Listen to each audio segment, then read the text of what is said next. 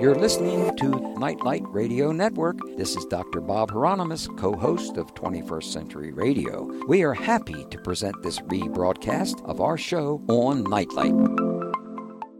This is 21st Century Radio, and I'm Dr. Bob Hieronimus. Now, we are going to return to one of my earlier interviews with my old friend Sir George Martin. George Martin was producer of almost all the Beatles records, as well as many of their solo efforts afterwards. In recognition of his services to the music industry and pop culture, he was made a Knight of the British Empire in 1996. In 1943, at the age of 17, George Martin joined the Fleet Air Arm and became a pilot and commissioned officer.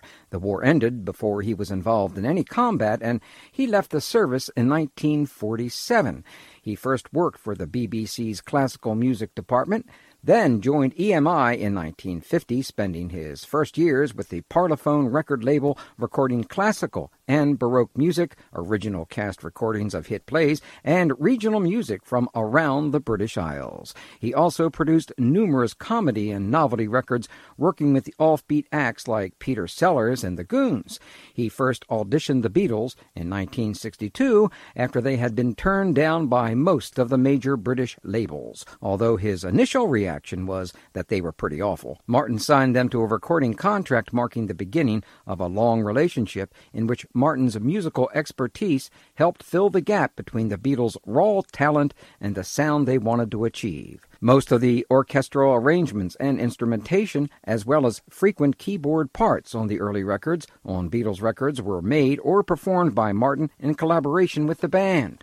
As I mentioned last hour, Sir George Martin has granted 21st Century Radio five exclusive interviews over the years. Interviews with Martin are so rare, in fact, that in 1995, even ABC News Radio had to contract with Hieronimus and Company for a clip of him speaking about Free as a Bird, the first new Beatles song in 25 years. In 1997, Sir George joined Zohara Hieronimus on The Zo Show live from the Hard Rock Cafe remote broadcast auction to raise funds for the hurricane stricken island of Montserrat, Martin's second home. Sir George Martin wrote the introduction to my 2002 book called Inside the Yellow Submarine The Making of the Beatles Animated Classic.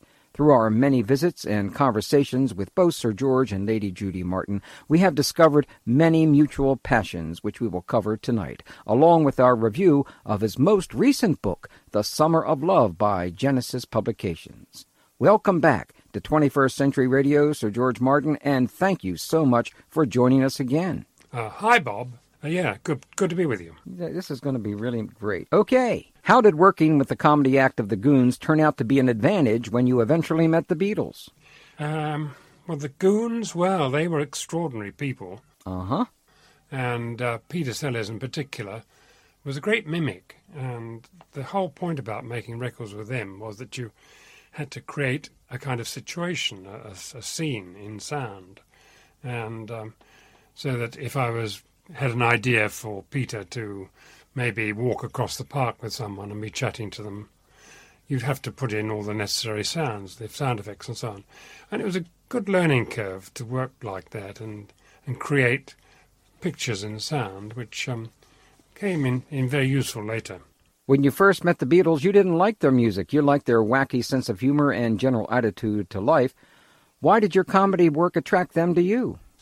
I guess the Beatles and I had the same kind of humour. You know, they were they were great Goon fans anyway, and and they knew all the records I've been making with Spike Milligan and Peter Sellers. so they, to them, I was uh, I was something that they were admired before I even met up, and um, they just had this offbeat way of looking at things, and they were they were extraordinary people in those early days because they they really believed that they were going to be successful, even though they weren't. I mean, they they they weren't at all um, musically uh, attractive. The, the stuff they gave us wasn't very good, but they were determined to make it so. Friends, I want to play you a few clips from the British comedy troupe called The Goons so you can compare them to the Beatles and hear for yourself how similar the Beatles' sense of humor was to these George Martin produced comedy records that the Beatles heard on BBC while growing up. First, we'll hear 30 seconds of a skit from The Goons, followed by 30 seconds from a Beatles Christmas record they made for their fan club. I thank you. Now, why's this body lying down? He's been murdered. Badly? No, very well. He's dead. Let's have a look at him. What? A fake bullet hole? What does this mean? He was murdered by a fake bullet. Gad, what a hellish way to die. Did you see his assailant? No, he had his coat buttoned up. But the murderer was a fuel man with a ling hat and far-glow boots. And Yes? he went that away. After And seeing as we gather around the Christmas microphone here in the studio, we might as well get together with a little Christmas message for you. Which goes something Like like, this. this. This. Christmas comes but once a year, but when it does, you know it's here because we've got some. Singing. Hello, this is John speaking with his voice. We're all very happy to be able to talk to you like this on this little bit of plastic. And if that's not enough, here are 30 more seconds of the Goons in which they use one of their catchphrases, It's All in the Mind, followed by 30 seconds from the Beatles' Yellow Submarine in which they also used It's All in the Mind as a catchphrase. Where's my shovel? You can't bury me. I want to join the guard. No man under six feet can join the guard.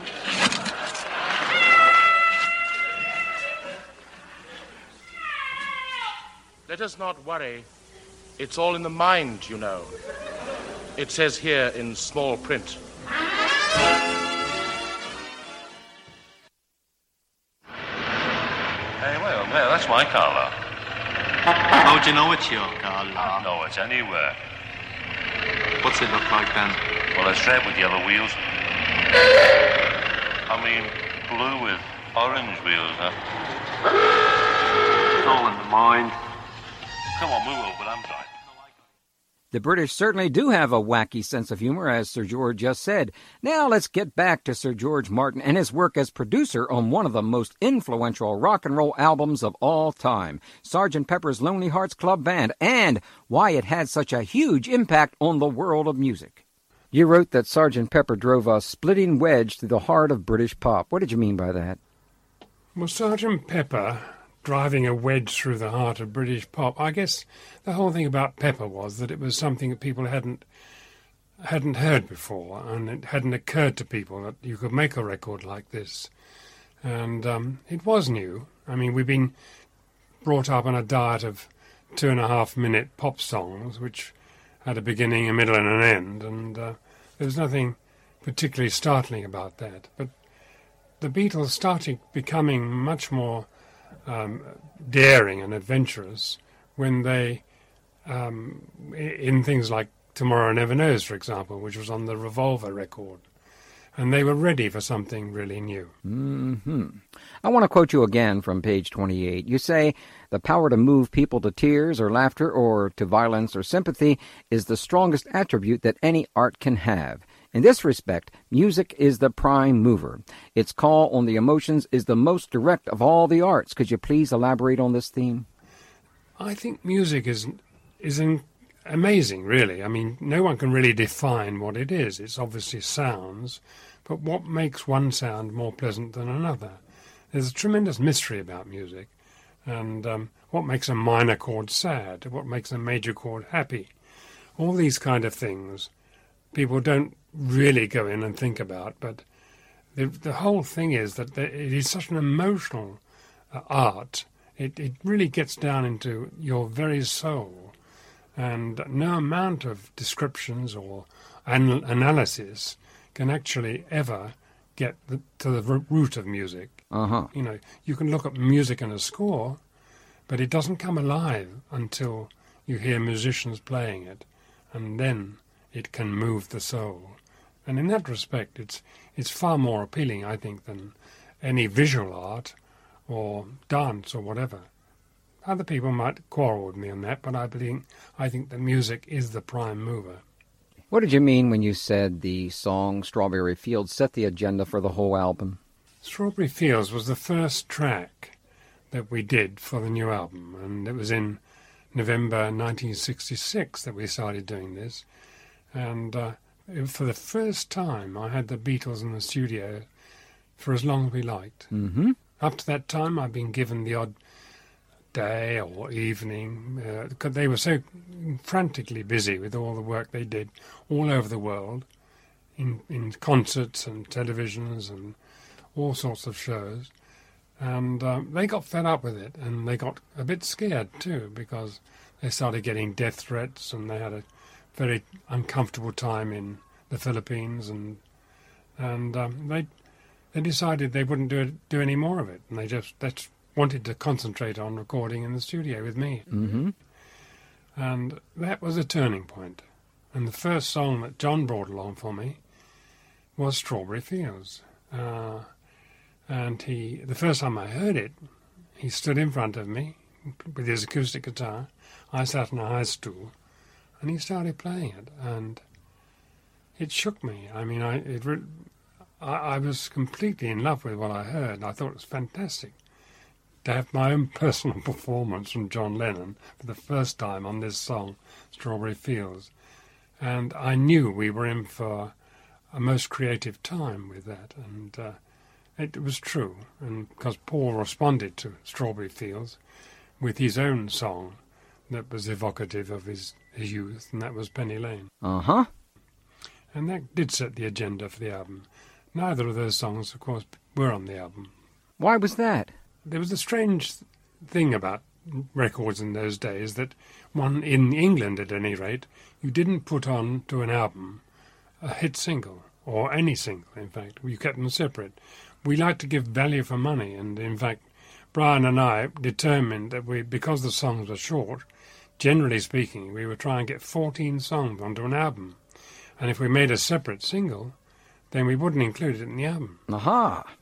I mean, it's crazy nowadays because singles drive the albums, and if you don't get an, an album with the single on it, you're you're lost. But we thought we better keep Strawberry Fields and and and Penny Lane as a separate entity. In in fact, it became the first record not to make number one, uh, which was rather a disappointment for us. And when you think about it, such an amazing combination of of, of titles. But that was the first one uh, in, in a row of about 10 or 11 that did, wasn't number one. But of course, it did set the scene for the album that was to follow, of which it should really have been a part. Well, I was very interested to learn about how you decided to leave EMI to form your own independent recording studio, eventually called AIR for Associated Independent Recording, with whom you have since been enormously successful, recording acts like Phil Collins, Eric Clapton, Jeff Beck, and many others. Could you tell us about some of the disagreements you had with EMI and when and why you decided to set up AIR? And was that in 1965? Actually, I tried to renegotiate my contract with EMI long before 65. Okay. Um, and I ended up signing uh, for a three year deal in 1962, basically because I needed the money. Um, and uh, I got very little. I got £3,000 a year and no perks, no car or anything like that, um, minimal expenses. And uh, £3,000 a year wasn't bad money, but it wasn't good either. And there was I fought constantly for having a royalty of some sort, some commission on sales, which in fact all the reps and the salesmen got from the records I was making. So that at Christmas time, when records were selling like mad, I got nothing, and all the salesmen were loading their pockets with money. I was really, really uh, angry about that. Mm-hmm. So I decided, after a long time, to leave EMI. I thought, well, I can do better by myself than this. You know, I'm sure I could. By the time 65 came along, at the end of my three-year three-year contract, I refused to resign, and I, I thought, well, I'll set up my own company. And I should have gone out by myself, but I didn't. I, I was too cautious, and I took along with me three guys who were junior to me, but I thought, well, they're younger and they will make my company stronger. Well, they did to begin with, because Peter Sullivan was recording Engelbert Humperdinck and Tom Jones, and John Burgess was recording Manfred Mann and Adam Faith and so on. And Ron Richards was recording the Hollies and many other people. So Air became a partnership with four people. This is 21st Century Radio, and we're listening to an interview I did with Beatles producer Sir George Martin. Coming up in the next segment, he's going to compare the Beatles' new album Love for the Cirque du Soleil with his musical collage from the Abbey Road album. Well, I appreciate your courtesy and patience. You've been always been a most polite and, um, as I say, patient man. Thank you very much, Derek. Thank you, Bob. We're listening to one of the numerous exclusive interviews granted to 21st Century Radio by the so called best producer of all time, Sir George Martin. In this segment, we asked Sir George about the Las Vegas Beatles musical extravaganza called Love, performed by Cirque du Soleil. The soundtrack is an entirely new mashup of Beatles samples created by Sir George together with his son Giles Martin, like the one we just heard that combined Get Back, Glass Onion, and Hello Goodbye. If you are anywhere in the general vicinity of Las Vegas in the next few years, I strongly urge you to make plans to stop for the night and see this one of a kind and thoroughly mind blowing experience. So, George, tell us about the Las Vegas show Love. Love, yeah, Love by Cirque du Soleil is a combination with them and Beatles, which I was amazed that ever happened because the Beatle Company have been notoriously difficult to accommodate. But by persistent negotiation, they got together to do this show, and they brought me in on it because um, they wanted a one and a half hour soundtrack. Well, the brief they gave me was really an offer I couldn't refuse. I mean, they they said we want one and a half hours of music, and you can take anything you want from what you've recorded with the Beatles, mm-hmm. any sound, any track, any whatever, and make it into a one and a half hour collage, in fact, rather like you did at the end of Abbey Road, but much longer. And I knew that this was going to be quite a challenge. I knew I couldn't do it by myself. I know, you know, I, am an old man now, and I was an old man even when I started the Cirque du Soleil and my hearing has been going down the pan. And um, I, I, also, I'm not really au fait with modern technology. I can cope with a lot of it, but not in the way that my son could. So I brought him in on it, and uh, it was the best cooperation I think I've ever had in my life working with him.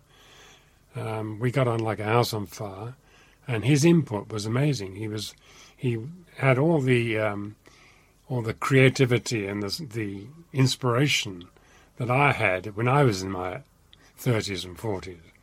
And he brought it to bear on this stuff that we were listening to. So we we were amazed actually when we went through the Beatle catalogue that most of it hadn't been put onto hard disk. It was still in original tape form. And that was one of the first things that Charles did put it onto hard disk and catalogued it at the same time. And the result was, well, you know what the result was. Um, it became the Beatles' Love album, but more importantly, it was the background to a, a fantastic show in Las Vegas, and um, enormously enjoyable, and very, very satisfying that it became probably the most successful show that Cirque du Soleil ever had. It's still running to packed houses in Las Vegas after nearly a year and I think it'll run for many years. Well, on page 85, you wrote, I enjoyed experimenting, building sound pictures, creating a whole atmosphere for a song, all the things I'd always loved doing anyway. It made me realize that the fences we put up between art and music could not be broken down, that crossover might sometimes be possible. How was this something you tried to do on Pepper? Those fences we put up between art and music, well, uh, you know, I've I've always had a pretty Catholic taste in my music. I, I, like pretty well everything. I love jazz and I like classical music, and I like rock and roll if it's good. Um, and when we were making Pepper, then we were actually combining classical and rock and roll, and a little bit of jazz, but not much. Um, and the result was a very good and successful record. And I tried to. Uh, inspire the guys, particularly John and Paul, into thinking more along those terms of wedding different art forms together. And I actually said, said to Paul and John, do you know what sonata form is? And of course they didn't. I said, well, it's, it's the way that classical music and symphonies are written. And, you know, you could take a leaf out of that and, and think of a lot more continuous work where you, you bring back a particular subject that you've had before, and maybe a different key or whatever, Mm-hmm.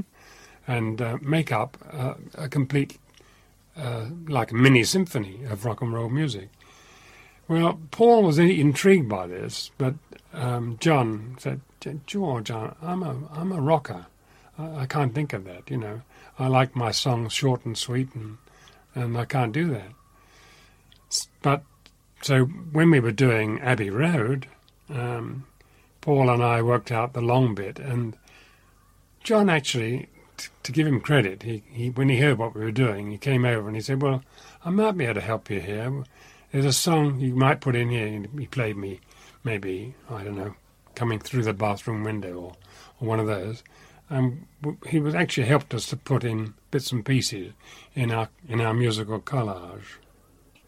Sergeant Pepper is usually called the first concept album, but you say that it wasn't really a concept album. At least that's not what you started out to create. How so? It was accepted as the first concept album, but it, the only concept was to have an imaginary band who were the Beatles. But they weren't the Beatles, they were Sergeant Pepper.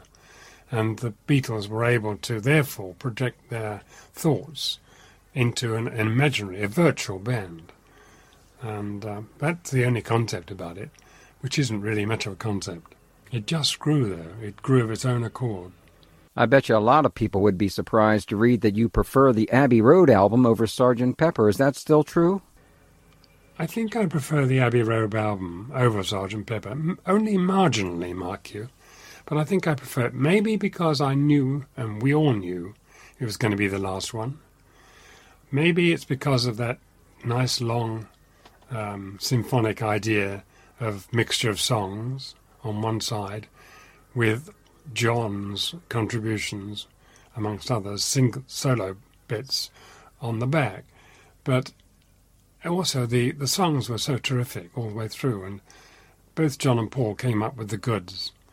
Um, uh, John contrasted enormously with when you think of Come Together, which was on the other side, and Because, two different songs, completely different from the same rock and roller that he was talking about. Uh, it's a great album, Abbey Road. I love it. Well, thank you for sending the photos from the nearly finished Cultural Center in Montserrat. When will it be opened, and what will the uh, center be used for? Yes, well, the cultural centre in Montserrat is now, the building's now finished, although I think we need to do a little bit of work on it, but that's neither here nor there. Mm-hmm. We're still waiting for the equipment to be installed. We've got tremendous amount of great audio coming in from Yamaha, and they promised to make it the finest uh, cinema sound in the Caribbean. Um, we've got good stage lighting. It's a it's a great place. Um, it holds about between four and five hundred people, and already the Montserratians are using it, even though it hasn't been opened properly.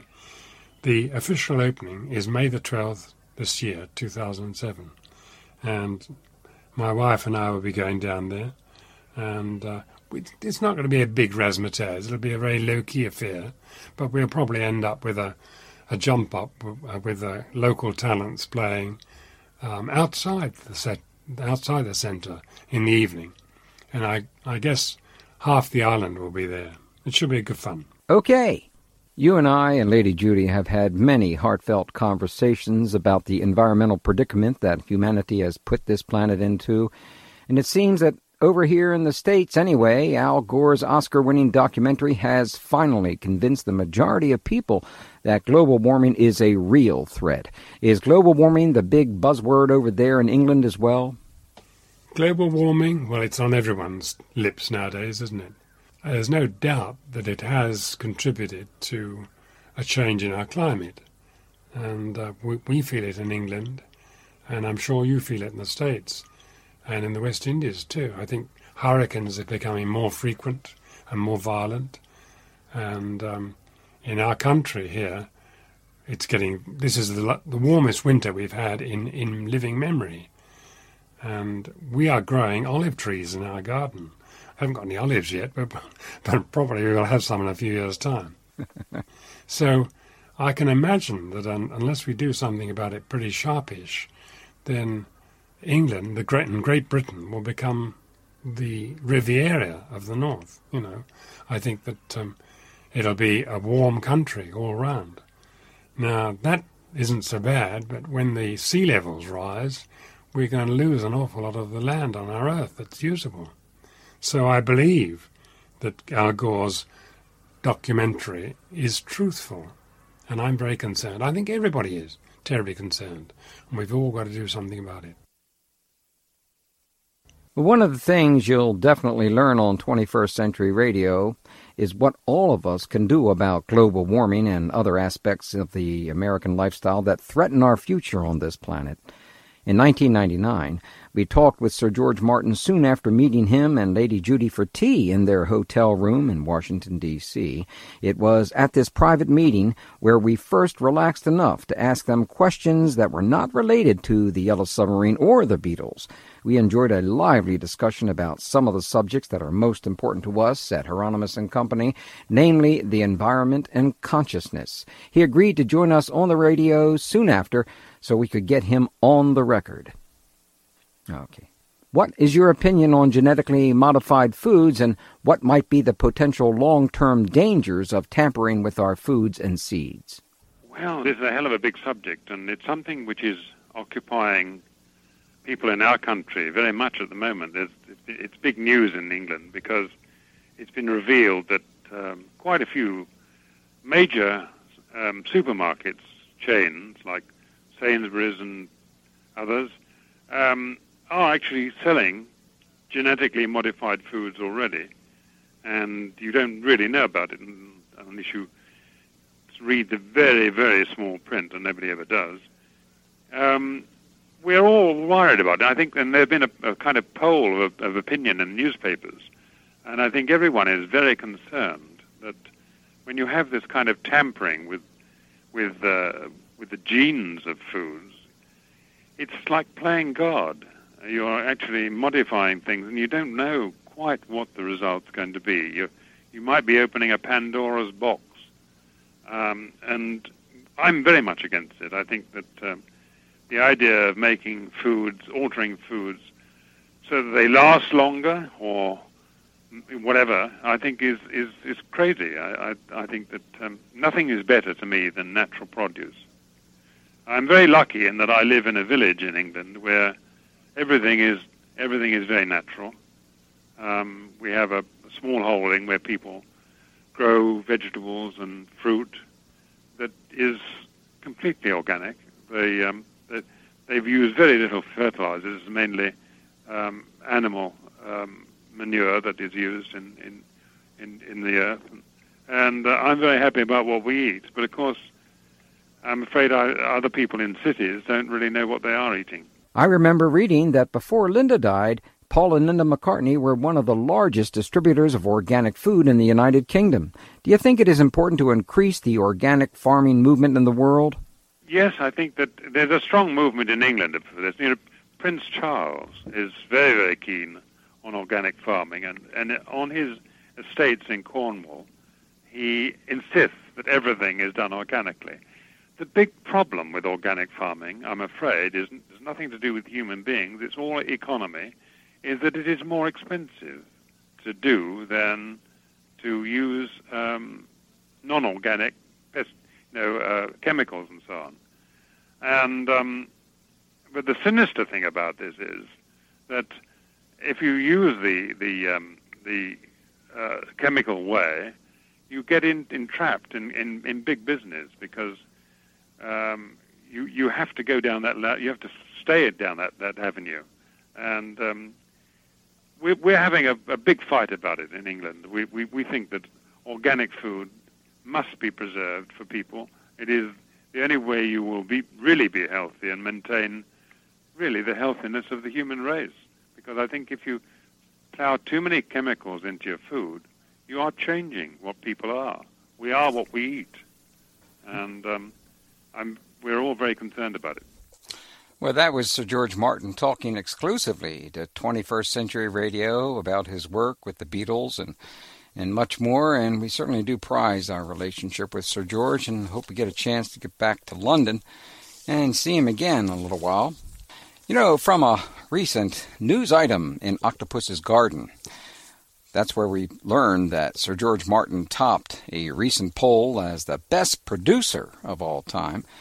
Other luminaries on that list included Phil Spector, Brian Wilson, Quincy Jones, and Nigel Godrich. Sir George Martin, however, was also honored in Ireland with the James Joyce Award from the University College Dublin's Literary and Historical Society for his lifelong contribution to music. See you next week on 21st Century Radio. 21st Century Radio is produced by Hieronimus and Company.